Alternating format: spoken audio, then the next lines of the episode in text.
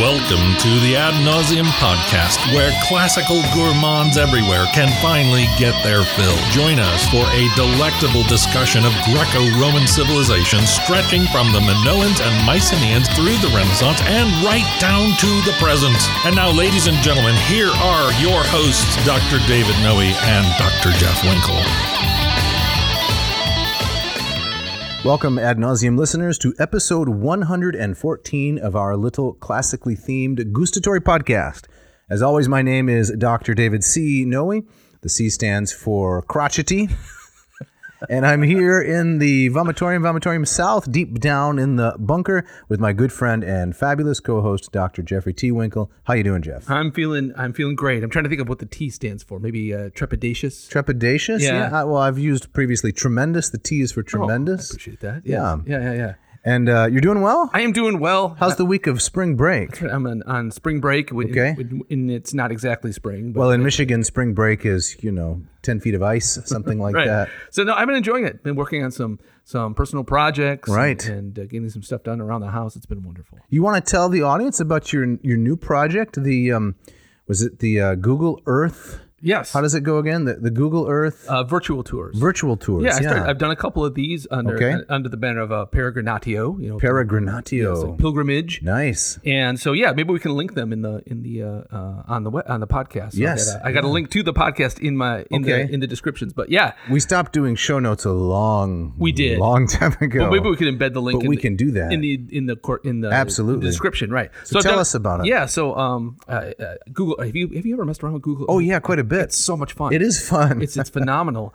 Um, so you can do these virtual tours where you can um, you can organize place marks and, and kind of fly through different places. Mm-hmm. And so um, my hope is to over the coming years is do a number of these kind of archaeological tours okay. of places mainly in the Greco-Roman world.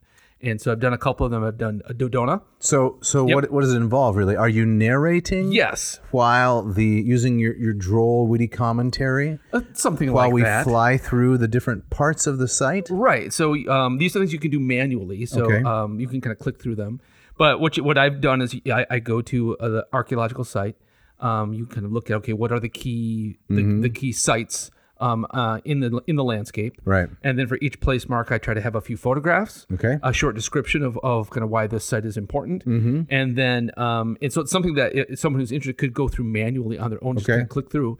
But then I've also um, uh, videoed them Okay. Mm-hmm. using you know kind of uh, screen capture uh, software and do do a kind of a fly through a walkthrough and where I kind of narrate and, and, and take the audience kind of uh, through a tour of a particular site. That sounds fascinating. Is there is there any scratch and sniff involved? There's not. I don't. The, the, the tech hasn't gotten Okay. that, that good yet. So when we're going through Eleusis, we can't, you know, really find out what it smelled like at can the smell time. the incense burning. or That's whatever right. right there. Or the uh, no, not yet. Okay. Uh, but I've done a couple. I've, I've got. I've done a tour through Dodona, Dodona, the yeah. Oracle of Zeus, and then also I just We, we were there together, we- remember? we were. It's one of In my favorite spots. 2011. Yes. Yep. Um, and another place we've been to together, um, Epidaurus. Oh, um, yes. the healing sanctuary of Asclepius. That's right. so I the just big finished that shrine. one yesterday. So um, yeah, um, uh, but yeah, let's put it on the website. And, and Absolutely. people can check it out. That Right? sounds like an excellent project. Yeah. So yeah, I'm hoping that these two are two of, of many that I'll do. Down the Right. line, But it's a it's a it's a lot of work. Oh, yeah, Yeah. I'm sure. Yeah. Yep. Well, that's great. So what are we up to today? We are uh, finishing up book ten of the Aeneid, Mm-hmm. right? And um, and it's bloody. And Okay. it gets gory. Did you? I mean, it was kind of one one dead body after another Yes. in the second half here. It's a toll. Takes a toll. It does. It's very Iliadic, but we're gonna Mm-hmm. we're gonna do our best to get to the end of book ten today. that's correct. Yep. And um, I think you have the opening quote. Is that right, I, Jeff? I do no shout out today. No shout Okay, out. no we, shout out. we think people are listening. The numbers actually, I think you and I are probably the only ones concerned about this. Maybe Yeah. the sponsors are, but uh, the numbers have gone through the roof in the last couple of weeks. They've, they've done really well. I looked at it yesterday. It's Oh. Yes. very impressive. So yeah, thank again, thanks to everybody. We're who's- very grateful for all tuning you in. who are listening. Yes. Yes, I do have the opening quote here. This Okay. Mm-hmm. comes from an article by one Tim Stover uh, from the journal Phoenix, uh, 2011. Uh, and his article is entitled Aeneas and Lausus Killing the Double and Civil War in Aeneid 10. Killing the double. Yes. Okay. So I'm not sure what to make of this. I'm, Okay. I'm very curious to hear what you think of this when we get so to it. I think Yeah. it's going to be Aeneas and Lausus. Lausus is Aeneas's double. Yes. Okay. And Aeneas kills him. Uh, Okay. He also is, is, is presented as a, as Mm-hmm. a young and mostly innocent young uh, man, and Aeneas kills him. and um, it's it's tragic for everyone involved. Mhm. Do you remember those old gum commercials? Which ones? The double mint gum. Oh yeah, yeah, Where they had lots of twins, right? And That's they'd have right. these twins strolling around chewing gum. yeah. I remember that. It's pretty persuasive. It was exactly Sure. like if, if those twins can enjoy it, maybe I can. Maybe too. I can by myself, right? But Aeneas and Lausus, they'd they'd be chewing some double mint. That's the idea, Exactly. Maybe I'll chew, have a have a chew before Aeneas turns and kills him. right? Something like They that. stroll around the plains of Lazio. right.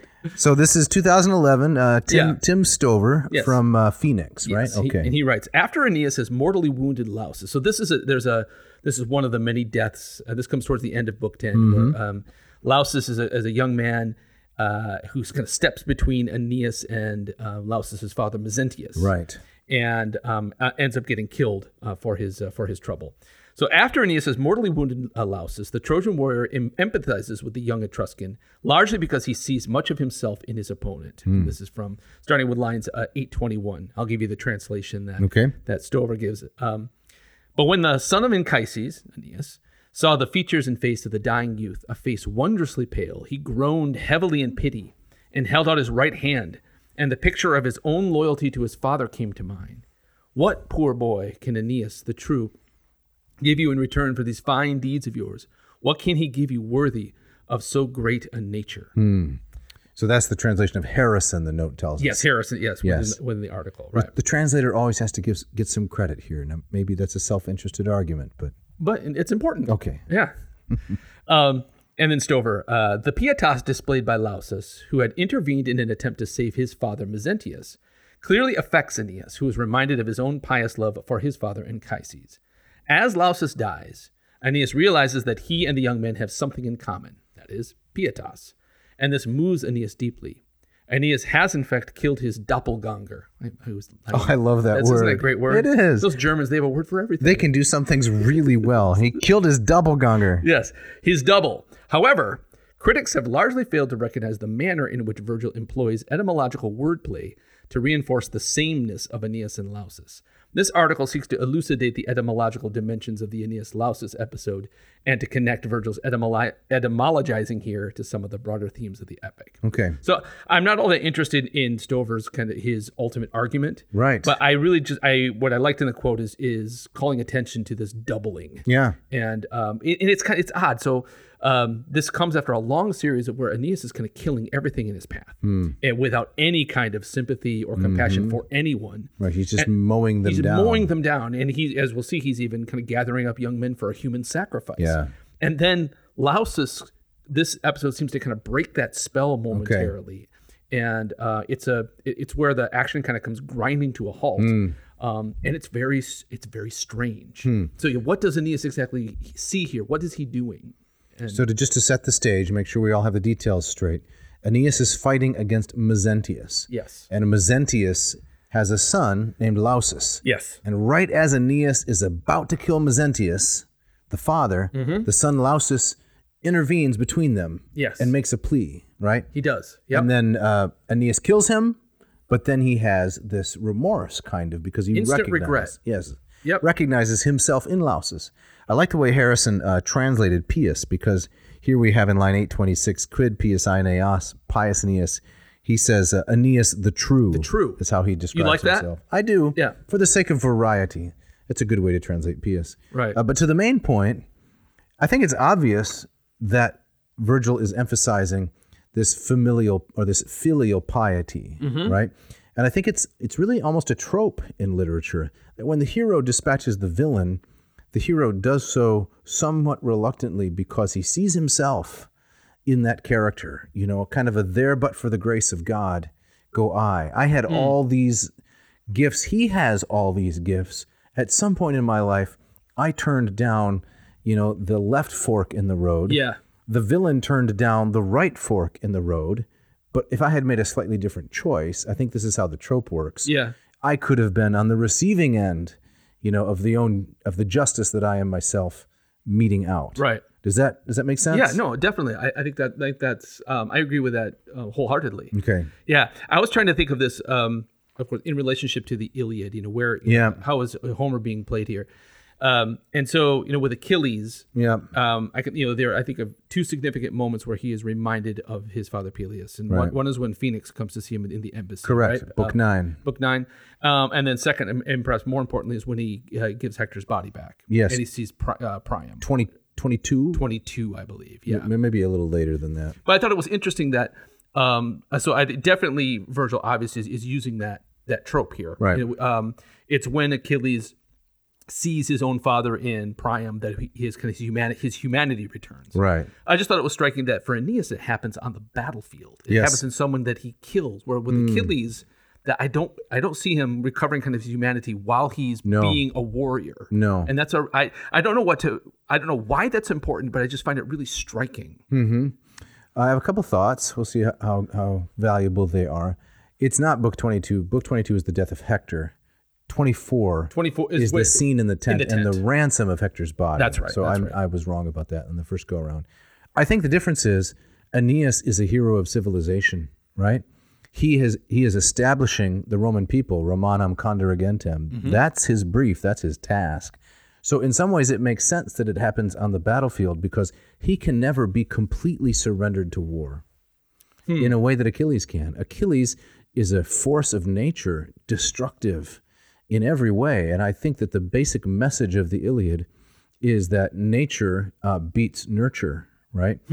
Uh, Achilles is by nature the great man, and Agamemnon is by custom the usurper, right? Yeah. Law has put him in charge, but he doesn't deserve it. Right. So Achilles has to restore balance by showing that no, the naturally better individual triumphs. Yeah. And that's himself, although it leads to his death. Aeneas is doing something very different. He's not trying to um, defend his honor per se, he's trying to protect all those who are traveling with him and give his uh, son a kingdom and a future. Yeah. So I think in that sense, it, it makes good sense to put this exchange on the battlefield to show that Aeneas is never completely surrendered to bloodlust. Okay. Okay. Yeah. No. Uh, uh, that's that's very well argued. I mean, there is also, of course, this other layer of fate that's involved. This Right. Has such a more of a heavy hand in the India than than than in the Iliad at Mm-hmm. all. Right. And so you know, as I was reading uh, this morning, the second half of Book Ten, um, as Aeneas is going out and just kind of slaughtering everything in his path.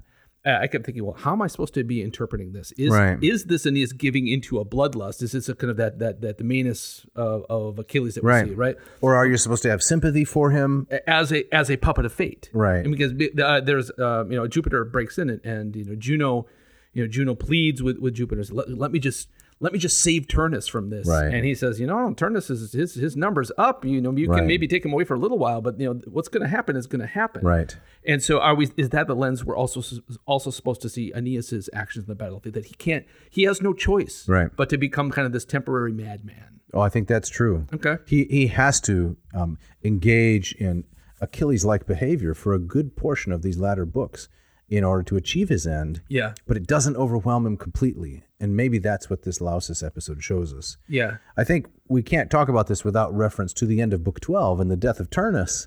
yeah. And this is what, you know, uh, bedevils critics so much. Yes. Does he in the end actually give in to bloodlust? Right. Where's the sparing? Where's the, the mercy that's supposed to be part of his hallmark as Pius Aeneas? Exactly, and if if uh, um, just even the end of this of this book where he uh, ends with the death of Mezentius, Mm-hmm. Right. Um, there is no compassion. Right. There's no word. And Mezentius again doesn't beg for his life, but he says, you know, um, bury me with my son. Right. Aeneas says nothing and just puts the sword in his throat. Right. Which reminds me a lot of kind of how the epic ends. That's correct. Hmm. And so the Lausus episode, in some ways, it doesn't.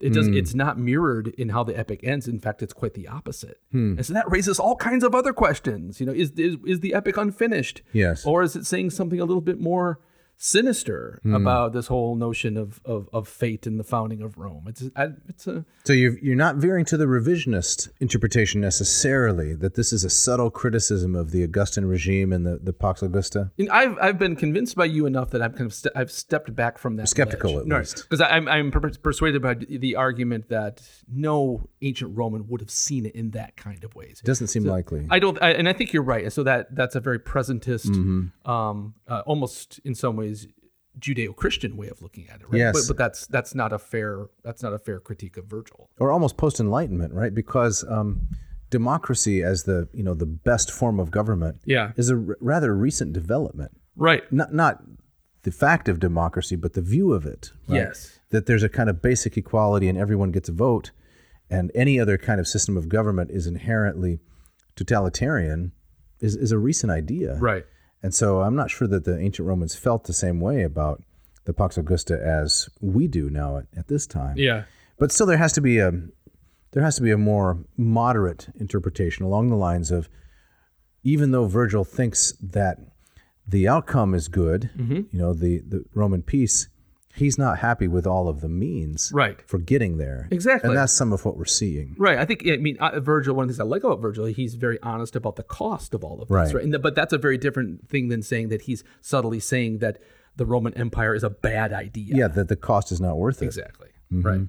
I think we're getting ahead of things. Oh, sure, we're already at the end of Wait, book twelve. You know what? I, as I was reading this too, as, as I wonder, like, how much do we want to not talk about the end of the epic? Yeah. But you really can't. it's impossible. It's impossible. You, I mean, so much, in, especially in book ten, I think you have to interpret in light of kind of the epic end. So, um, it's too late for a spoiler alert, but No, uh, no, everybody knows. Right. Turnus dies, and it's largely unexplained. Yes. Here at the end of uh, book 12. But in book 10, we have some more ground to cover. we do. We need. We do need to back up. All right. So we're starting out about line 360, right? So this Yeah. is uh, three eighths of the way through. This is a long book. Yeah. And uh, Pallas sees his fellow Arcadians panic and run from the Rutulians. Mm-hmm. Yes. Right. So Pallas is the son of Evander. Set the scene a little bit. Right. So he's Aeneas is, has just returned from uh, Correct. Arcadia. Yep. And he has He's aban- bringing back allies. uh, lots of allies, lots of uh, Etruscan allies and Arcadians, and the Pallas, the son of Evander, is with him, and Pallas is itching to to kind of prove himself on the. That's battlefield. right. Yes. It's interesting to me how Pallas fits in the dynamic with Aeneas and Ascanius. Ascanius is a little bit eclipsed here. He Mm-hmm. by, dis- he disappears. yes, by Pallas. Ascanius has his, you know, his debut uh, as a, a battle warrior and so forth, and it's it's more than the Trojan game where he was riding around in the little Shriner's car Right, right, exactly. uh, in Book Five. right. And last time we saw him, he was in the shampoo commercial. That's right? correct.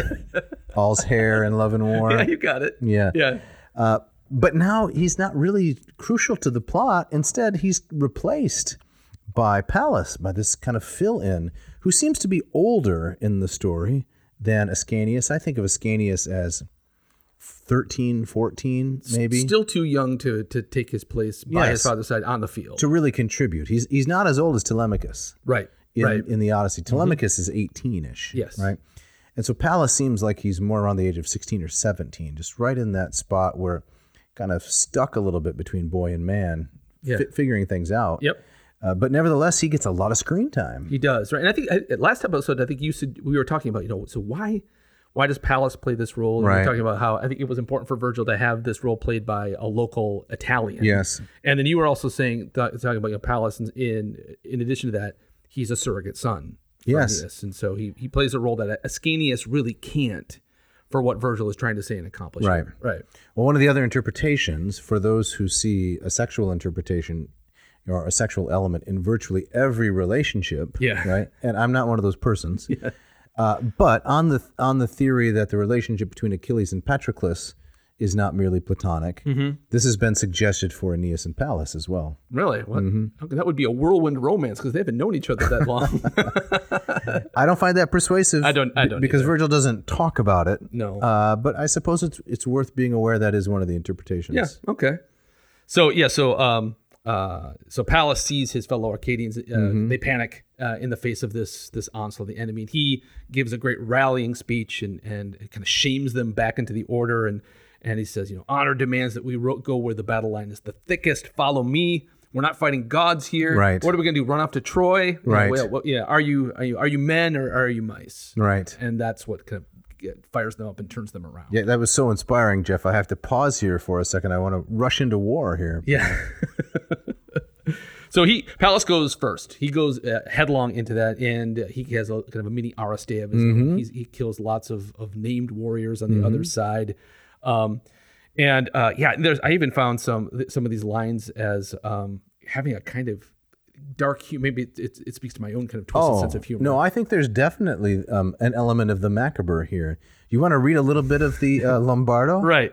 So this is in the midst of, of Pallas's killing spree. And Virgil says, And you too, Laurides and Thimber, twin sons of Daucus, fell on the Rutulian plain. As boys, you were indistinguishable from each other, a sweet perplexity to your parents. And you've got twins, you know, Yes. messing with, with people. It's double meant once again. Exactly. So, but Pallas made you easy to tell apart, lopping off your head, Thimber, with a Vander sword, while your severed hand longed for you, Laurides, its dying fingers shifting their grip on your sword. Yeah. So it's, it's easy to tell that Thimber's the one without the head. Yes. and Laurides is the one whose severed hand is gripping the sword and the fingers are still moving. Still twitching. Yeah, now, any I I challenge anyone to tell me, to to convince me, that this is less evocative and compelling than some Hollywood CGI. Oh, I'm, I'm right there with you. I mean, this is so disturbing because Right. now I have that image lodged in my mind, but it's an image of my own creation because I know what a hand is, Mm-hmm. I know what a sword is. I don't think I've ever seen an actual severed hand, thankfully, but some people have, you Yeah. know, doctors and soldiers and people in accidents. But I can I can put the image together in my head, and now it's it's stuck Mm-hmm. in a way that seeing you know endless cinematographic um, slaughter leaves almost no impression. Yeah, no, I totally agree with you. Right, That once once kind of the, the director and the cin- cinematographer had decided this is what it looks like. Right. Well, then you've robbed Right. you know the infinite images that you know uh, an individual reader could bring to the Right. bring to the scene. Right. Yeah, it is gruesome. It's gruesome, and Virgil's great at it. And it reminds me also of of um, there's an episode in Herodotus. I, I, I didn't check, but I think it's it's the naval battle of of Salamis. I think that's where it is. And he's talking about the hand to hand combat between the Persians and uh, the Greeks. You know, when their ships came into close proximity. And there's one particular fellow who um, it's a Greek. He grabs part of the prow of the Persian ship and he gets his hand severed with an axe, and the hand's is still gripping there onto oh, the really? Yes. Yeah. So even in, even in prose, right, you can bring in some of the gruesome and the grotesque uh, for memorable reasons. Yeah, yeah, yeah. It's uh, it's great gory stuff. So the battle goes on. It goes Mm-hmm. back and forth. The, Ar- the Arcadians are up, then the Rutulians are up, um, but it's it's coming down to uh, a duel. So it's a little bit like a soccer game, Yeah, yeah. you might say. Yeah. It's long and involved. There's lots of action. It's fast paced, but the outcome remains unclear right. pretty much till near the end. Some people, uh, um, I tried to say that without any kind of. right? Some people say, was it a soccer game? You, lots of action. Well, Oh. Okay. They call it the beautiful game. They do, yes. Right? And um, my understanding is that if you understand it, which I don't, yeah, the you know the feats of athleticism and the intricacy of the coordination is incredible. yeah. But still, you don't really know what's happening till the very end. Right, right. No, yeah. So not I, I, I kind of got it. Did you watch any of the World Cup this this past? Uh, um, Well, do you- December, Do you want to whatever. lose half the audience? I'm just curious. no, I didn't. Okay, It- right. It's not because. What, what, what is it not because? I, I didn't. Okay. Yeah. Did uh, you? I'm I'm not a huge soccer fan, but I, I watched I watched it and I actually enjoyed it a lot. I thought it Oh, yeah. was fascinating. But it, it does it it it requires uh, a patience. Right. Yeah. I just brought it up as similar to this battle. Sorry. One side is up, the other side is up. Okay. There's lots of really vigorous activity. Yeah. But there's really no clear outcome until you get right near the end. Like a like a lacrosse match. Yeah. Yes, right, there you go. Yeah. All right. All right. Um, but it comes down to uh, uh, this duel between Turnus and Pallas. And so, um, So this is Hector. This is Hector destroying Patroclus um, Patroclus, exactly. Uh, on accident. yes, exactly. Uh, how about a little Latin here? I'd love to do that. So this is line 439, lines 439 and following. And it goes something like this In terrea soror alma monet sucedere lauso, turnum qui valocri curru meri um secat agmen, ut vidit socios tempus de sistera pugnae, solus agin palanta feror soli mihi palas, debe tur cuperrip separens spectator ad esset. Nicely done. Thank you. And Lombardo translates uh, thusly Turnus had a sister, the nymph Juturna, who warned him now to bring aid to Lausus. The hero split the ranks with his swift chariot and called to his men Stand down from battle. Pallas is mine and mine alone. I only wish his father could watch. Oh. Wants me to die before Evander. chilling. Yeah, it is very chilling. Yeah. So what is the uh, what is the Homeric description of war? in wartime, uh, fathers bury their sons. Yeah. Right. Instead of vice versa. That's Right. What, that's what makes it unnatural. Ah, yeah, yeah, yeah. And uh, so this is a, you know a subtle uh, allusion or reference to that idea. If you make the father watch the son's death, it's all the worst. It's all the words. Yes, exactly. Right. Um, it's a great duel scene. Uh, you want to read a bit of the the so- the the, uh, the scene from Lombardo's translation? yes, let's do that. Okay. So this is Lombardo. This was how Turnus charged. When Pallas thought he was within spear range, he began his own charge, hoping to balance this mismatch in strength with daring and luck, and he prayed to bright heaven. I beseech you, Hercules, by the welcome you received in my father's house, come to me now and help me in my need. Let Turnus see me strip the bloody armor from his dying limbs, victorious over him as his eyes close in death. Hercules heard the boy's prayer and stifled a heavy groan, shedding useless tears. Jupiter addressed his son with fatherly words. Each has his own day, brief is the time, and irretrievable the life of every man. Yet, to lengthen fame by deeds is the task of valor. Under Troy's high walls fell many sons of gods, my Sarpedon among them. Fate calls Turnus too, and he has reached the end of his allotted years. Now, I thought this this was really interesting. Um, so uh, we talked about the, kind of that connection between Hercules and the Arcadians, right? Right. He had been hosted there, mm-hmm. and so that's apparently why Pallas prays to Hercules. Correct. But Hercules immediately knows that Pallas can't be helped. Right. He doesn't even respond. But I thought it was interesting that that um, Jupiter's response was, "Hey, you know, you know, fate, you know, governs us all." Um, but he what he doesn't say is that you know, sorry, Pallas's time is up. He says Turnus's time Right. is up. Right. So I don't know if that's a, just a bit, little bit of misdirection on Virgil's part, is um, because I'm surely the, the his audience would have known Right. the story. Oh, yes. right. So this isn't isn't like oh we're expecting Turnus to die, but oh no, it's Pallas instead. Right. But I thought it was it was just really striking that Jupiter frames answers Hercules to saying basically saying yes, Pallas is, is going to die, but he says no, Turnus is, is Right. going to die soon too. Yeah. So i he starts. I think that's that's astute. Um, he starts with these platitudes. What what did you think of these platitudes? Each has his own day. Brief is the time, and irretrievable the life of every man. It sounds like a bad pop song. is, it, is it supposed to uh, comfort Hercules? Those kinds of those kinds of statements on the f- on the part of Jupiter, because there's a there's a really quick scene shift, right? We have Pallas praying to Hercules, and then uh, Virgil zooms us up to Olympus and shows us Hercules' interaction with Jupiter.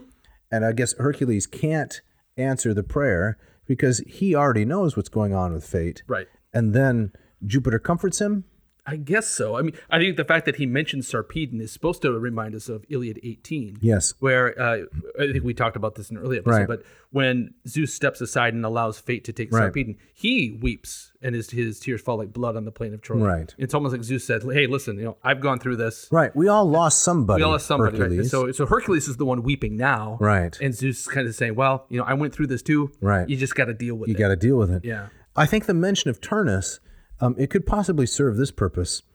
He's saying, um, don't think that Turnus's murder of Pallas, which is unavoidable, um, will go unavenged. So that he's trying to make Hercules feel better by men- Correct. by mentioning Turnus. By mentioning Turnus. He's trying to make him feel like, okay, I know it seems really bad that the, the young kid that just prayed to you, Pallas, everybody's favorite, he's Hmm. Yeah. going to be murdered. But don't worry, fate calls Turnus too, and he's at the end of his rope. He's going to get some comeuppance. Gotcha. Yeah. But that could only be, I think that could only be satisfying and comforting uh, to gods like this. I don't think this would be satisfying to real people Right. or to gods that were, you know, righteous and fair. Right. This seems quite um, Yeah. unsatisfying. Yeah, exactly. Right. I, I don't know. it kind of, it, it, I don't know why this just popped into my head, but it reminds me of um, of uh, like traditions at at um, at West Point, Mm-hmm. where the you know, the freshmen they have to be you know, seriously hazed by the upperclassmen, Right. And they they are comforted by the fact that say, well, you know, don't feel you know it's bad Right. now, but when you get older, you get to do this to You'll other be people. the hazer, right? Exactly. right. And I always thought that I don't want to do that either, right? I don't- right? That's very good. That's a very good analogy. What- The thing that popped into my mind um, was that these, these these persons whose family members you know are, are murdered or otherwise mistreated, and the, the crimes go unsolved for a very long time, right? Sometimes when the when the um, perpetrator is finally brought to justice, the family members have a real sense of satisfaction, even though you know the the one they lost can never be brought back. Right. But they feel a sense of satisfaction that the perpetrator, the criminal, has finally faced justice. Yeah. And um, you know, I've never been in that position, thankfully. But I think those those who are too quick to uh, dismiss that as bloodlust or immoral, I think they're not really human. Mm. Yeah. Right. Yeah, yeah, yeah. They're not really human if they say things like that. Yeah. Of course, you'd be satisfied, Yeah. and uh, so maybe That's it taps into that right that to, element. to speak yeah. to the other side you know may, maybe um this is how jupiter is comforting hercules Yes. some sense of justice Yeah, yeah, yeah. Uh, agreed. So Turnus, he uh, in the in the battle, he kills Pallas. Mm-hmm. Um, and here again, Turnus is playing the Hector role, right and and so again, with comparison with the Iliad, Turnus in some ways is he's acting a bit more civilized than Right. than Aeneas does. He says that um, I will give the body um, back to Evander. So you know, despite what Turnus just said, you know, I wish I could kill him in front of his father. Once the deed is done, he says, "Okay, I will return the bod- body to Evander for burial. Um, but he says the Arcadians are they're gonna you're gonna pay for teaming Right. up with Aeneas. and do, do you think this is more misdirection virgil okay one minute one minute turnus is hector the next minute he's an achilles because he's returning the body but he's more gracious Yeah. I I don't. I don't know what to make of it. I think. I think that if you play that kind of that one to one game, you just drive yourself crazy. I think that's So right. It's if you just say, well, you know, in this book, uh, Aeneas is Achilles, Right. and uh, full stop. Turnus is Hector, full stop. It doesn't really work out that way. No, it And- doesn't. And, and I think that also kind of it robs Virgil of, of some of his uh, his genius. That's a brilliant point. Yeah. He he can reference characters. He can create his own characters from Homeric types. right. They don't have to match up. Exactly. Right. Right. So and then, but then we have the the business of the sword belt. The baldric. the baldric. Yes. Mm. Right. And this is what Turnus strips off Pallas's body for a trophy. And it's something that um, it virtually calls attention to it, saying that this is uh, here, um, you know, Turnus in many ways is pounding the nail into his own coffin yeah. by doing this. I think it's Balteus, I think is the word. Balti- is that the Latin for the Baltius, for yes. the from Yep. Mm-hmm. which Baldric surely must come? I think so, but Right. please don't call me Shirley. yeah, it's the, it's the embroidered, you know, it's got beads on it and other things, a little spot for your cell phone maybe. yeah, exactly. Right. for your chapstick. Right, your re- your rappel if you had to go down, you know, uh, side of a building. you've got Exactly. all that stuff. It's in your there. Swiss Army Baldric. That's correct. Right. Um, You're gonna read a little bit of Yes. the. Uh, because I think it's, Lombardo it- here? it's important not just that he's you know he's stripping a trophy off of Palace, um, but what's on the Mm-hmm. belt. Um, and this this I think this will be also become interesting to talk about once we get to book twelve. But Lombardo translates. Uh, Turnus spoke, embracing his left foot on Pallas's corpse. He tore away the massive belt engraved with crime. Um, I think the, the the Latin there is actually nephas. So it's Oh, yeah. not just a crime. It's a it's a it's like the most Unspeakable. an unspeakable trespass, right? right. And this is the crime. The sons of Aegyptus, Aegyptus murdered by Dionysus' daughters on their nuptial night, their room, the rooms reeking with blood. The work of Clonus, son of Eurytus, who chased it in gold. Turnus now exulted in this belt and gloried in its possession. Now, here's one of those things I get, like with Homer, I give Virgil the benefit of the doubt. He doesn't throw things in there for the sake of throwing them in there. No. Why does he call attention to tell us what, what myth is on the baldric? And it's this famous story where Aegyptus, um, he's marrying off his 50 daughters Right. to 50 bridegrooms. Um, they, they don't want to do it. And 49 of the 50 on the nuptial night kill Yeah. the bridegrooms. And then they are, they are doomed to the underworld of, of uh, trying to fill this leaky cauldron that will never be filled. Mm-hmm. Um, why this story? Hmm. Um, and do you have any kind of immediate thoughts on that? Well, first reason, Yes. it's an implement of war, right? The belt is an implement of war. Yep. So you're not gonna put on your belt, you know, scenes of poppies and daisies and rainbows and people drinking coffee. Although know. like, on Achilles' shield, you had people, uh, you know, farming and dancing. Yes. But you also had a picture of the city at war and the city at peace. Okay. I think that's a good counterpoint. Yes. But I, I'm gonna I'm gonna maintain the value of my argument by saying the shield of Achilles is other than all other kinds. You know, it stands alone. It's sui generis Yes. of all the different kinds of battle implements. Okay. Now you may not grant me that, but that's that's what I'm gonna cling to. Okay. So that's the first point. You have to have something Intimidating. intimidating. This is why apotropaic, right? Mm-hmm. You got to have something like the head of Medusa, one of the Gorgons, Okay. on your shield, yes. right? That's right. That's why, that's why you don't name a football team the Daisies. That's correct. okay. Right. All right. Right. This is why when people name their cars or you know Western gunslingers, they name their guns. They, they don't give them nice names. Right. They're supposed to be threatening. Right, right. That's the first reason. okay. So in your sec your your second reason? I don't have one. Okay. So now th- that's interesting. I mean, that's the very that's the kind of the I think that's the practical on the ground Okay. realist answer. So I'm much more interested though, of course, in a narrative answer. I know you are, but I didn't have one for you. And I was just going on and on about those examples just to stall for time. Well, um I think could there What be do you think, well, Dr. Winkler? I'm not exactly sure. It, I'm thinking that okay, um, the the business of of Aeneas kind of interrupting the the the would be marriage Mm-hmm. of Turnus. Are we supposed to be be reminded of kind of a wedding gone wrong? Oh, yes. Uh, That is that is that the, yes. um I don't think that you're seeing things that aren't there. I Okay. think you're seeing something that is there. okay This is the scene of a wedding gone wrong, and that is precisely what um, Aeneas as Paris now, right? He's he's acting like Paris. He's stealing someone else's bride. yes He's stealing Lavinia away from Turnus, Right. Who had done everything correct. right. And so in so in this is it's a foreshadowing of Turnus's own death. He becomes one of the would be bridegrooms that's murdered before he can get married or or or I guess. okay. I guess. So um The other thing is, Yeah. I, I'm sorry. Go ahead. no no please please. Well, it just seems like um, the way that uh, the, the translation reads here Turnus now exalted in this belt and gloried in its possession. He has too much attachment to this thing. This is a little bit unnatural. He's glorying in it too much, the bloodlust and the prize. So, It's a hu- it's hubris. yes, you're supposed to take some trophy from the one you've slain. And this happens, you know, all the time in the Iliad. It's constant, right? Yeah. But you take his, you take his Rolex, right? Or I don't know if he's got a nice pair of shoes. You take his Air Jordans or Yeah. something like that. But you don't take the sword belt from around his waist. It's kind of, uh, it's, it's too intimate, and he rips it off, and um, it It ma- turn- yeah, it makes me think of like a like a, a big time wrestler holding up the like the belt. Yes. as you're en- as you're entering the ring, you're That's kind of saying, right. "Look how great I am." right. It's that it's the it's not just so it's you're saying like that would be a trophy you wouldn't take. It seems to me, and I don't have then any the- I mean- hard evidence for this, but it seems like it's it's going too far. Okay. It's kind of like what Nisus and Euryalus were doing on the night of their Oh right, carnage. Right, right, right, Take yeah. some stuff. Yeah. You know, you you um, you have a heroic exploit, you deserve some kind of uh, reward. yeah. But but don't overdo it. Don't overdo it, and then when if you do do it, don't exalt it and kind of you know twirl it over your head. Right. You're just asking for Nemesis to swoop down and crush you. Right. Now, just to as foreshadowing, when we get to the end of the epic, I remember having a discussion in graduate school. We were we were reading the end of book 12 and it's when Aeneas sees the belt of Pallas. Mm-hmm. That's right. That's where he kind of snaps. That's right. And um, the catalyst. the uh, the traditional answer to well, you know, why does that make him snap? Is, uh, is uh, well, he it's, he's reminded of Pallas Mm-hmm. and his attachment to Pallas, and that, that kind of that revenge takes over and he kills Turnus. Right.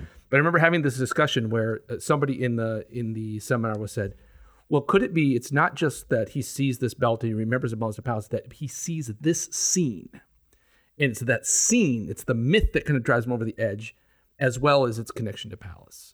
And could and, and that's why Virgil kind of plants that seed here in Book Ten, and the the, the careful reader, or the careful listener will remember. Okay, what is exactly is he seeing at the end and could that have some kind of direct response on on the character of aeneas beyond that it's just oh that's pallas um, i'm reminded of his death and now i've got to take revenge Right. so i don't know the answer to that Yeah, i just think i yeah. thought that was, I, remember, I, I i don't remember where the discussion went but i thought that that's really interesting Hmm. Speaking of really interesting, Yeah? it's time for the ads. let's do it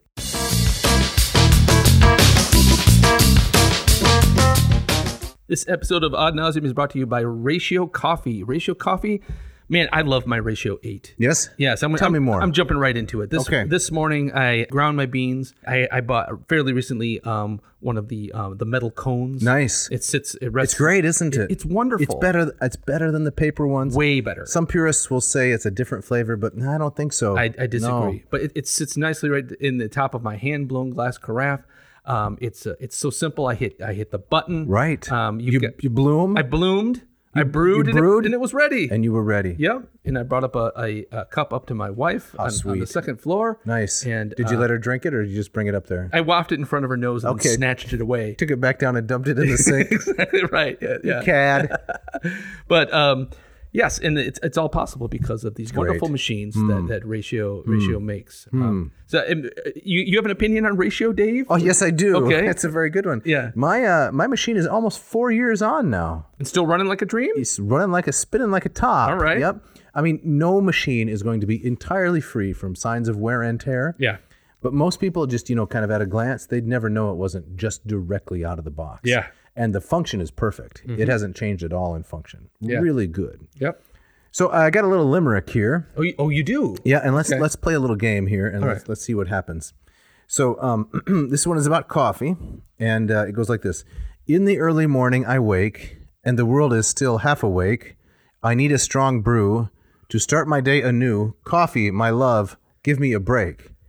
Did I write this? What do you think? I really hope you didn't write it Oh, Tell me why. uh, because it's it's awful. In what ways? It- it's- I agree with you, but in what ways? um, it's it's simplistic. Okay. It's trite. The rhyme the rhymes are obvious. For example, Yes. in the early morning, I wake, yes, and the world is still half awake. w- rake, rhyming wake with awake is That's lame. it is- That's it something is. Madonna would do, exactly I think. right. And and what about the rhythm? I need a strong brew. I need a strong brew to start my day is a wrong number of syllables. Mm-hmm. One is five, one is six. And what about the end? The the last line makes me want to punch it in the face if I had one. Coffee, my love. give me Give me a break. I don't. Yeah. it's so who do you terrible. think wrote this? Well, I think I know who wrote it. You Because want- it's written on there. yeah, you want to reveal to the Yeah, audience. it's Chat GPT. Uh, so this is the best our AI This can is come the up with. AI. and I thought, you know, I really need some material for the ad read. Yeah. I'll go to chat uh, GPT, uh, generative pre-trained transformer, and uh, I'll see if they can write a limerick. So I put in write a limerick about coffee. Yeah. And I was disappointed in the results, let me say. Right. Uh, and, and as am I. I'm, I'm kind of sad that we had to go through that. But uh, Hmm. Sorry, sorry. But it, We're going to do it again in a minute.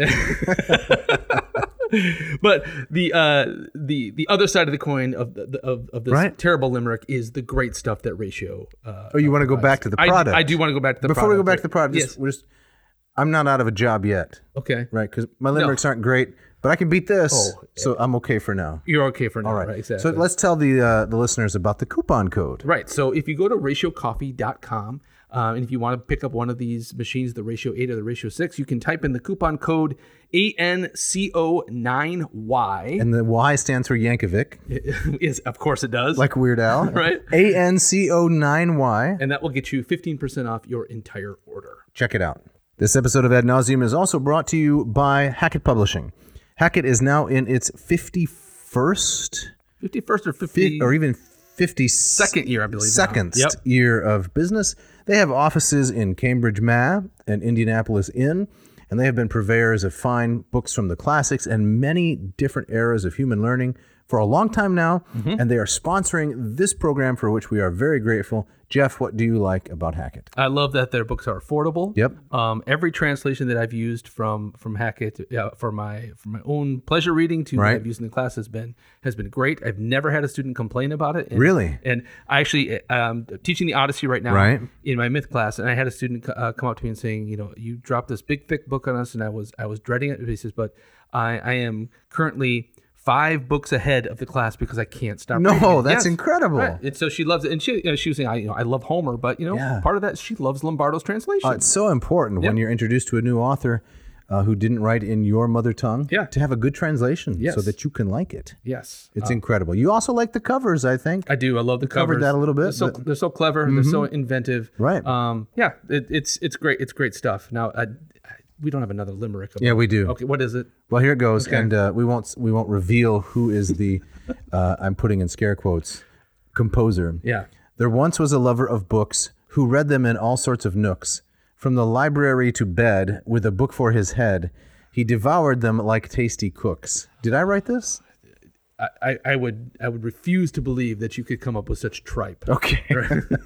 so, what is it ab- exactly about it that you don't like? It's it's it's just like, who read them in all sorts of nooks. Yeah, So, that like, sounds choose- very unpleasant. very unpleasant. It's just kind of finding little odd Right. corners. And is a library a nook? Um, and is a bed a nook? I don't think so. No, and then No. he devoured them like tasty cooks. Like who's being eaten? Exactly. That's the first thing I thought. Yeah. With a book for his head. So What? he's putting his head on the book and then he's devouring them like tasty cooks devour books, or he's Or- devouring them like he devours tasty books, cooks. right. And even with a book for his head, you could think of it in terms like he no longer he has he has a book in place For a head. in his of his head. Yes, right? you're right. So, um, so it's not really well done, is it? this is Chat GPT again. This is ChatGPT for the win.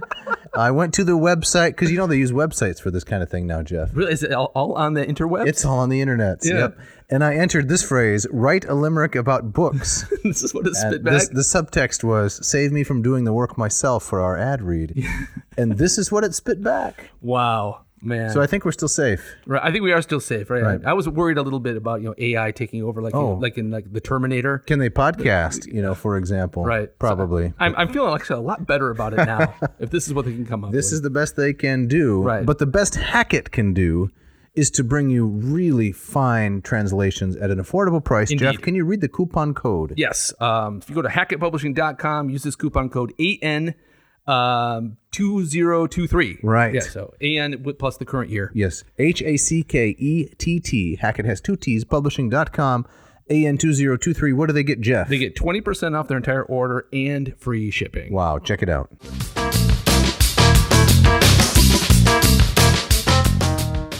Okay, Jeff, as we get back into it now, Yes. we're going to look at the Rage of Aeneas. Yes. He goes. He goes full on Achilles. Berserk. he, go, yeah, he goes berserker mode. Yep. And he, I mean, he's raging through the lines. He's killing everything in his path. Um, it, even like Achilles, he rounds up some young men for a human sacrifice. I Mm. mean, it's it is it is gruesome. So I, I think like even you uh, would. What do you mean, even me? Well, you know how we sometimes we we will disagree on kind of how we're supposed to kind of view the violence. I see. Right, but I think like even you would say like the gathering up of the young men for a human sacrifice, both by Achilles and Aeneas, we're not supposed to see that. Oh, well, that's what warriors do, and this is part no, of his. no, his- this is his- beyond the pale. it's beyond the pale. Okay. I just wanted to make sure we were on the same page. Yeah, you you could say I, I what how did I, what have I done? I even gruesome on the gruesome. Nice. Thanks. Um, and so, and the the scenes are. It's not just uh Aeneas killing people. It's um, the way he responds to those who even beg for their lives. Right. And so, I wanted to call attention to one scene where um, a cer- Couldn't he spare some people? Right, right, exactly. Um, so he, he encounters one um, Magus. Okay. And um, here, I'll, I'll just pick up Lombardo's translation. Magus falls at Aeneas' knee, knees and begs for mercy, and Aeneas shows none. Um, then he, Magus, fell in supplication at Aeneas' knees. By your father's ghost, and by your hopes for growing Eula, spare my life for my own son and father. Buried deep inside my high house lie talents of chased silver, masses of gold, wrought and unwrought. Troy's, vac Troy's victory does not turn on me um, one's life won't matter. All right. So he's he's he's uh, so having already talked about like Right. the, the Lausus episode. Right. Why is Magus is bringing up the fact that he has a, he's a father and he has a son and mentions Ulysses? Why does that not I'll tell soft- you why. soften his heart? Uh, he's not sincere about it. Oh, it's- And you think he's lying about the gold and the silver? No, no, I think he's lying about that. I know. I think he's honest about that. Hmm. He's honest about the gold and silver, but what he really wants to do is he wants to buy Aeneas off. Hmm. Okay. Right.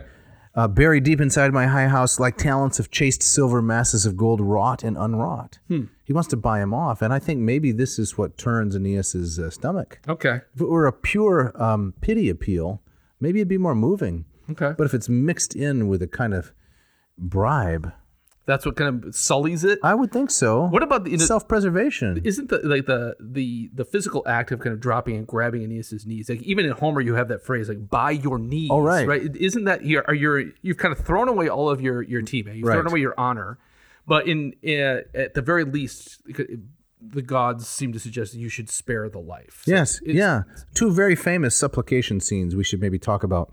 Uh, the one is in the Iliad, of course, when it's book one. Thetis goes to supplicate um, Zeus on behalf of Achilles, right? Mm-hmm. Right. She uh, she kneels at his feet. She does two things. She grabs him by the knees, and she puts her hand on his cheek. that's right that's Mm-hmm. right, so yeah. putting the hand on the cheek is a gesture of real intimacy, right? How long have we been friends? um man 20 Fif- 15, 20 15, years? 20 years, yeah. I don't think I've ever put my hand on your cheek. yeah and I hope, No, and I- no, and I- vice versa. no, and I hope that doesn't happen anytime I hope soon. not. Right. Let's just let's not do that. Uh, it's it's too intimate, right? It's Yeah. it's real close, and and so Thetis does that.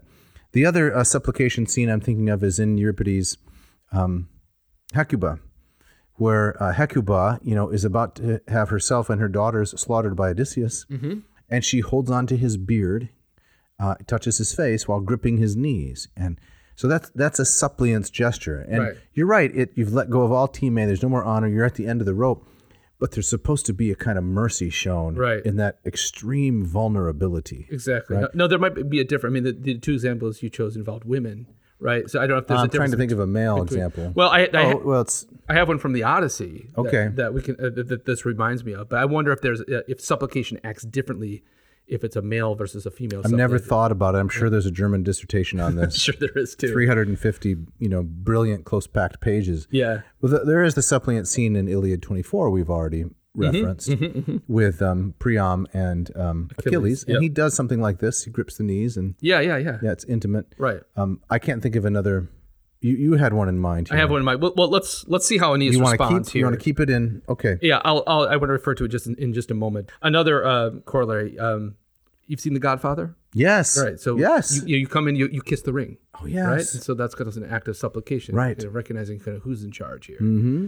Um, but let me get to the, um, how Aeneas responds. So picking up with Lombardo's translation, he spoke and Aeneas answered him, "You can save all that silver and gold for your sons.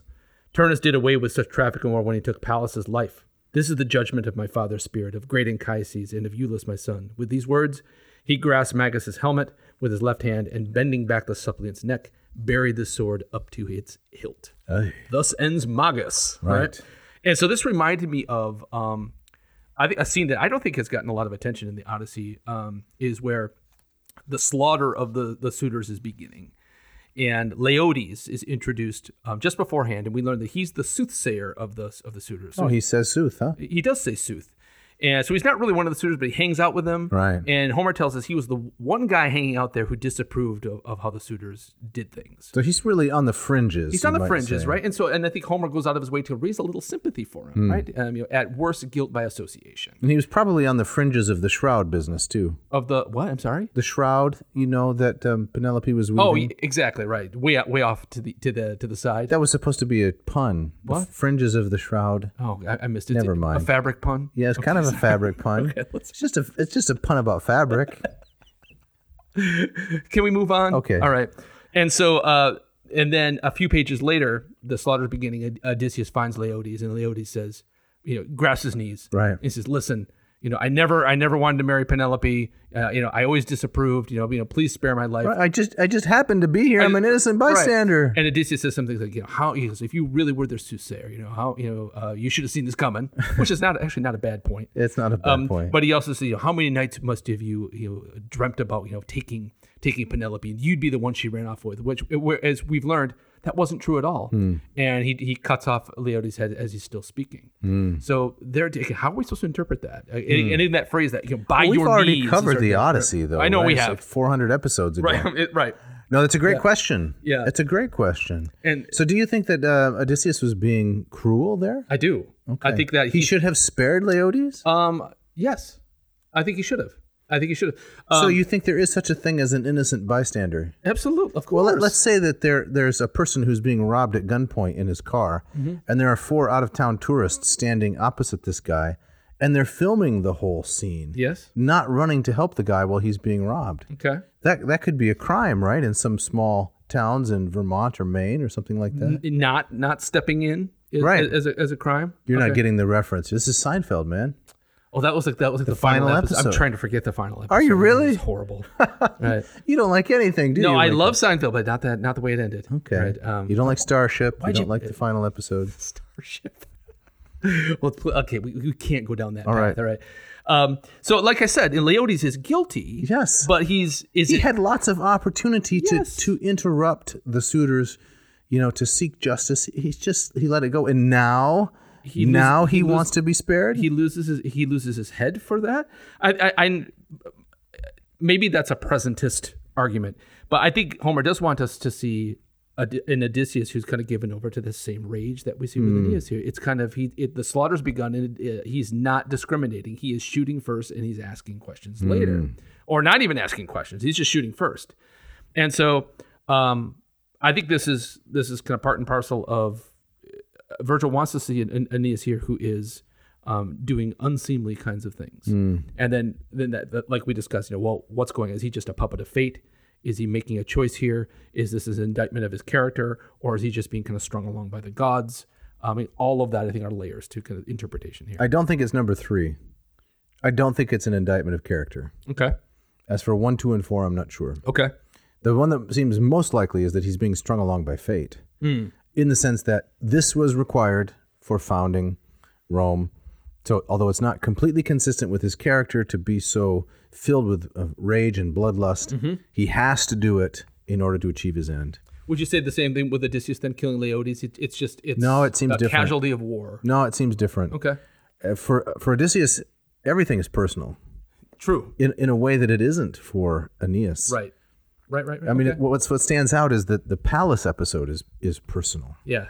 but most of this killing is you know pro forma, right? Right. Or he even mentions here he kills Magus because he's a, you're basically dying because Pallas was killed. Right. And you're just I'm just kind of you know um, gathering you all up in that same Right. in that same basket. Yeah. Here- Here's an analogy. Maybe I'll be brief, but um, you know, in the the uh, Tolkien movies, right? The the Lord of the Rings movies, all those endless orcs that are being slaughtered. Yeah. Right. Uh, yes, the great the great staged battle scenes where all these people are doing stuff. There's something impressive about the scale, but the actual fighting is is boring, right? Because these are not these are not persons with any story. They're they're just so subhuman. They're so monstrous that it's not really there's there's really no interest in that. They're all Ensign Johnson from the Star Trek Enterprise. Exactly. They're there to be dispatched. Correct. Yes. uh, so Virgil is a much better artist, obviously. Yeah. So he invests he invests the different characters with some background, but Yeah. Aeneas still has to kill them. Right, and so he gives a little bit he- of, of of meaning here. He- Correct. He, raises the pathos. So That's we- we right. get to meet Magus. Right. Right. Before he dies. Before he dies. Yeah. yeah. Well, that's Can I uh, interesting. read some more Latin here? Yeah, please. Okay. So this is line uh, lines five, five, seven, and following. Mm-hmm. Istinc nunc metuende jace non taptima mater, condetumi patrio quanarabit membra sepulcro, a litibus linque referis aut gurgita mersum, undiferet piscesquim pasti vulnera lambent. Very nice. Thank you. Can you read some of the uh, Lombardo? Right. So this is where uh, this is later. Aeneas is still kind of in the midst of his killing spree. He's, he now he's he's just killed a, a man by the name of uh, of Car- uh, Tarquitus, Okay. and this is what he says uh, to the dead body. Right. He says, "Lie there, you hulk." Your sweet mother will never heap earth above you back home in your country. No, you will be left here for the vultures, or thrown into the sea, rolled by waves, and hungry fish will nibble at your wounds. Well, that's awful. Isn't that awful, right? that last line is very, very disturbing. But it reminds me of what um, you know, Achilles, at least initially, threatens to do with Hector's body. Says, you know, this is the dogs are gonna are gonna take it apart, Mm-hmm. and then that's when he you know, he changes his mind, decides to drag it around the, the city instead. Yes, but the gods preserved it, so They- it didn't have any corruption or Right, decay. right. But it reminds me here is that you're not, you're not even gonna get to a burial, Right. And so I mean, connect this with you know Turnus killing Pallas. It's brutal, it's gory, but he says. I'll give the body back. Right. Hmm. I recognize kind of there are rules of war, um, but here Aeneas is kind of throwing all of that out. So he's more civilized than Aeneas? At le- I think at this moment he is. Huh. Right. Does that have any implications for the rest of the epic that you want to talk about? or- Well, I think w- this will all kind of boy, come to a head in book 12. okay. And so, you know, how do we ultimately see the character of Turnus? Is he more noble than Aeneas in the way that most people see Hector as being a more noble figure, a more civilized figure than Achilles is, right? Setting the bar high for book uh, For book 12. for book twelve. Yes, Right. indeed. Okay, and now we have another scene shift. Yes. Now we head back up to Olympus. Right. We see what the gods are up to and what are they up to? Well, um, Jupiter, he uh, I don't know what he's doing. He says to he turns to Juno and to his wife and he says, you know what? Uh, eh, Venus is really responsible for all the Trojan success right here. It's, it has nothing to do with Trojan valor or, or bravery. It's, it's it's Venus kind of doing her thing, and which is by whatever in the epic is not true. Okay. Is Uh, he trying to placate? I think he's needling Juno? her. I think he's kind of like poking her and kind of saying, look at look at what Venus is getting away with. That's how I read it. I thought it was more along the lines. I could well be wrong. That um, your your Greeks are not getting um dissed, right? Mm. The Trojans aren't really succeeding. It's not that Trojans are so great. Uh, Venus is really doing it, so don't feel so bad. Oh, so oh, that's a much more charitable reading. Than, than I- It could be both. okay, yeah. And he has different different uh, ends in in mind. Well, if he means to placate Juno, it doesn't work. She's No. she's very upset, and so she, Can anything placate Juno? Right. all right, she she's uh, she complains and she says, you know, well, at least let me save Turnus, take him away from the battlefield, and, and Jupiter says, okay, you can do that for the time being, but Right. you know, fate's gonna fate's gonna fate. Right. Um, and so Juno, uh, she comes down. I guess she's she's like uh, she's like Venus. She's like Aphrodite with Aeneas in uh, the Iliad, right? Right. She comes down. She disguises herself as Aeneas and gets Turnus to chase her. Hmm. and um, and uh, goes down to a ship and turns hops on the ship, looking thinking, oh, I've got him now. Trapped him on board ship. Right. It's She going to got- be like a scene from Pirates of the Caribbean. Exactly, Captain Jack Sparrow. Hmm. Right. And then Juno cuts the cable and steers the ship uh, down the coast back to Turnus' hometown Hmm. to get him out of the battle. And Turnus, it doesn't make him happy. I mean, he he panics. He said, "What- "Should I swim for it?" Right. As the shore recedes into the distance where Right. all of his friends and allies are, Right. you know, being trounced by the Trojans. Hmm. And he even considers uh, suicide. You know, so I'm going to be the guy that abandoned my men, at- Right. you know, in the at the at the apex of the battle. Pretty noble, pretty heroic, It is very heroic. but cheated by the gods. yeah. So she takes him back home, and uh, and again maybe um, maybe gives him a, a, a brief respite before his his Hmm. ti- his number is up. Right.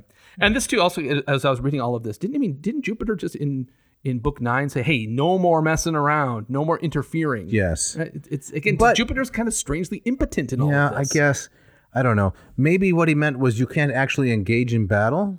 You, you can't go onto the battlefield like they did in the Iliad. You can't line up and, and fight on the plain. and actually kind of but you can do tricks and feints and deception. so she found a she found a loophole She found a loophole. Okay, I don't all right. know. I'm not I'm not very convinced by that. right I think that your main point is is probably strong that this seems contradictory to what it you does previously said. yeah and then the, the book closes out with this scene of, with Mezentius and Lausus that we, Right. we talked about at the top of the episode That's right. So Ju- uh, Jupiter turns the tide of battle, right, Yep. to the Rutulian side, and Mezentius is the Etruscan king, right allied to Turnus. to Turnus right And so Aeneas has to take him out at some point because he's posing a pretty serious threat to Trojan victory. right and so he has kind of a, a mini little Araste of his own he, Do we want to talk about the concept of Aristea for a minute? Not not everyone has listened to all 113 episodes. Right, true. It's it's kind of a moment. uh, It's a spotlight moment. Okay. Where you kind of where uh, the poet kind of uh, reveals what you can do on Okay. the battlefield, and your your um your skill is unmatched in this in this short moment where you're kind of killing everybody in your path. Okay, so if you go watch a, you know, you go watch a jazz band play, right? A lot of songs or a rock band where they're playing together, right? They are a connected whole, and that's where the beauty of the music, where they're you know playing off each other. But then there's the extended drum solo, right?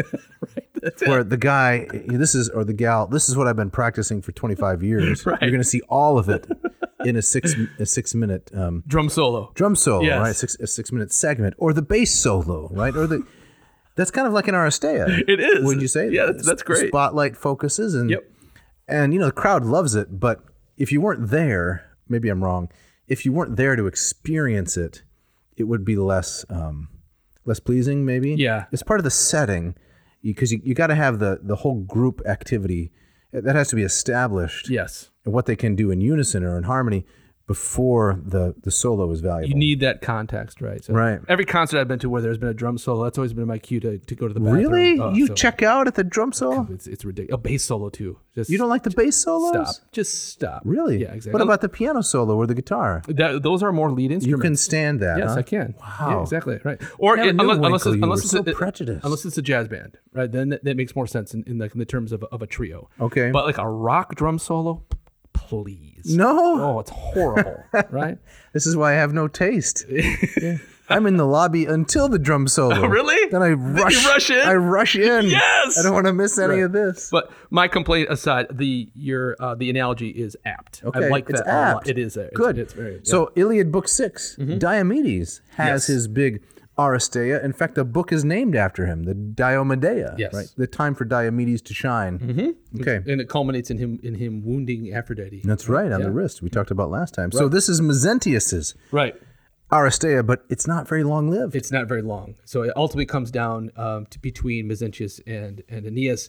Um, Me- uh, Mezentius throws a spear at Aeneas. Uh, he actually misses and kills somebody else. Um, then Aeneas throws a spear and uh, wounds Mezentius, not mortally, gets him in the groin. Oh, Yeah, yeah, exactly. And then he draws his sword and walks forward to, to finish the job. And this is when Mezentius' son Lausus steps in the middle. right. And that's where we get the scene that we talked about at the top of the episode. Um, we have some we have some time for a little bit of Latin here. Yeah, I just I have to read at least line 789. okay. We don't have to do all of it, but 789 is so moving. Ingemuit cari grabataire genitoris amore.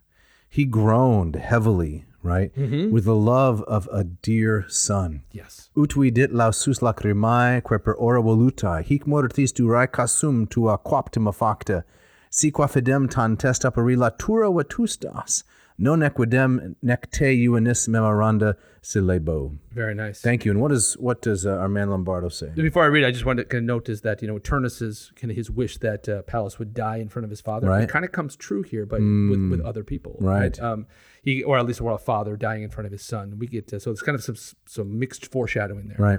Um, but the translation. Um, so Lausus watching, groaned deeply for love of his father, and tears rolled down his faith, face. And then Virgil breaks in. He says, Neither your death nor your heroic deeds, if antiquity can confer belief in prowess so great, nor you yourself, noble young man, so worthy of memory, will I leave in silence. And Hmm. so even the, the poet kind of steps back to recognize that something very moving and important has happened Hmm. here. And I, I- again, I don't fully understand it is uh, we, we've only just met Lausus. And so why is, is this man so worthy? Um, Right. uh, but it's he's setting up he's setting up the the scene for Lausus's own death and Aeneas's response. Hmm. Do we want to get the the dying words of Mezentius? The last little exchange between Aeneas and Mezentius? Yeah, I It's very gripping. It is gripping. Maybe we can we can end with that. Yeah, I really like this taunting of Aeneas. Yeah. Can you read some of that, please? Sure.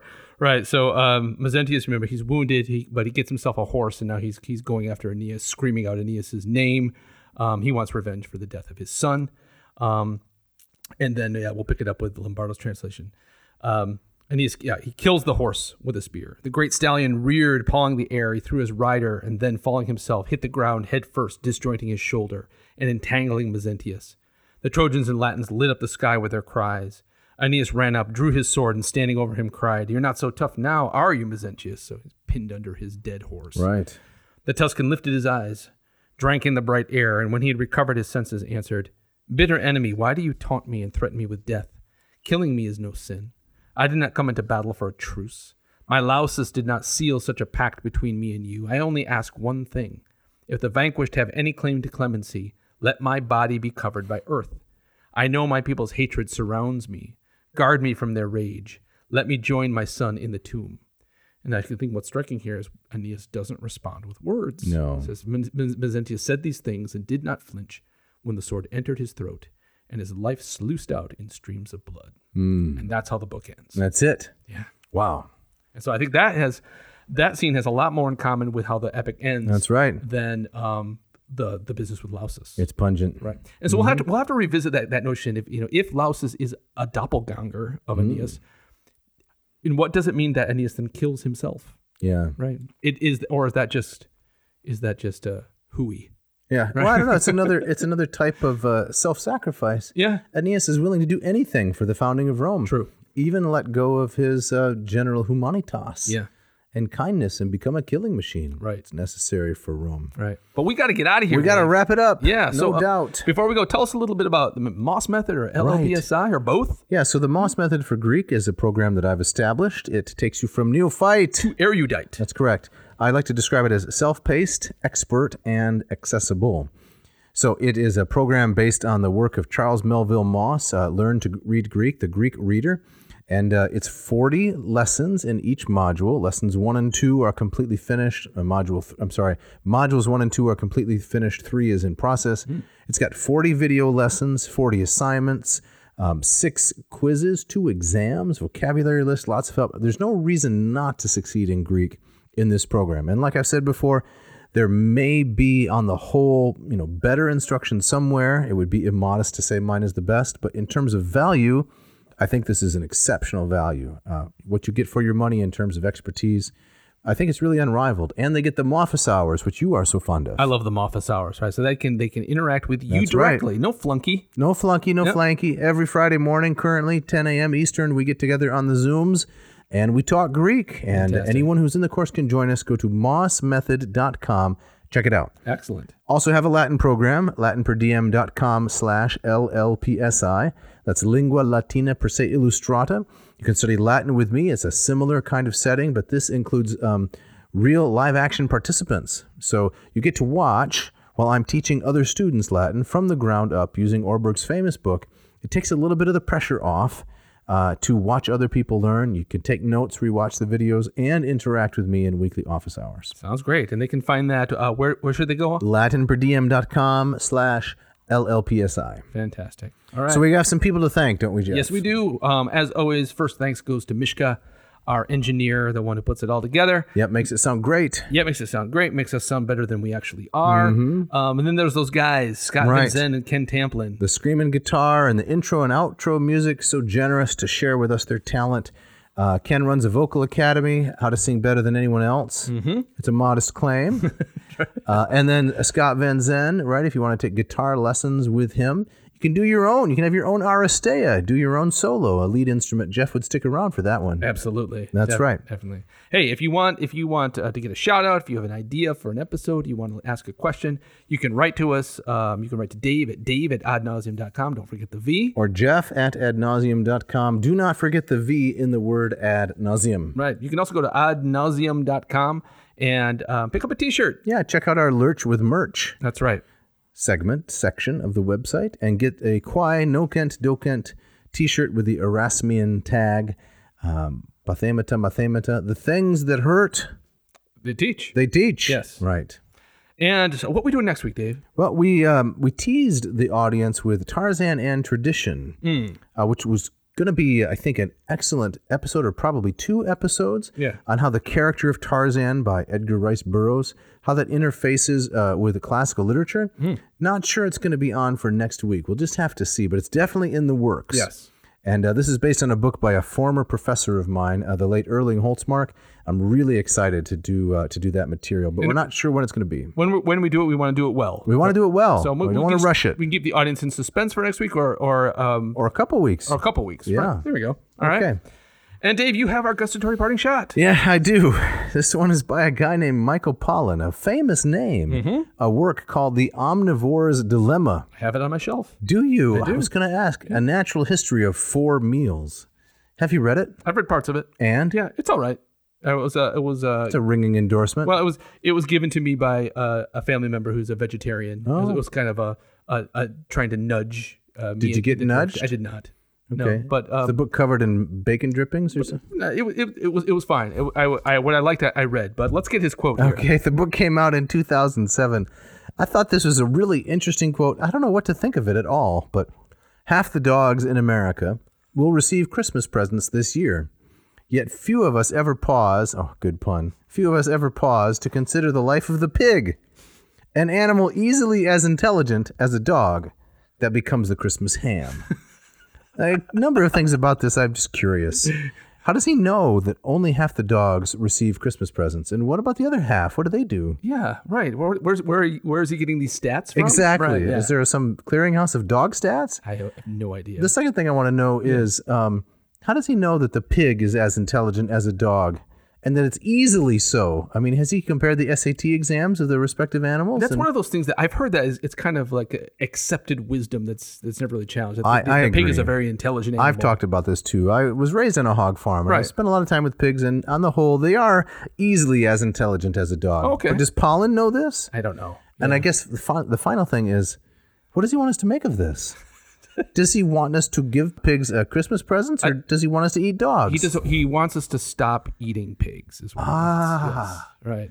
so the dogs get a Christmas present, Right. and they're smart. And the pigs The are just. pigs get eaten. They're easily as intelligent as a pig, but we eat them. Why are we eating them? Okay. Right, Would he right. be happy then if we ate dogs and gave the pigs Christmas I presents? don't think so at all. No. I don't think he's going there at all. Am I just being perverse? I, I think I think before you get too riled up, we need to stop. okay. Thanks for listening. Thanks.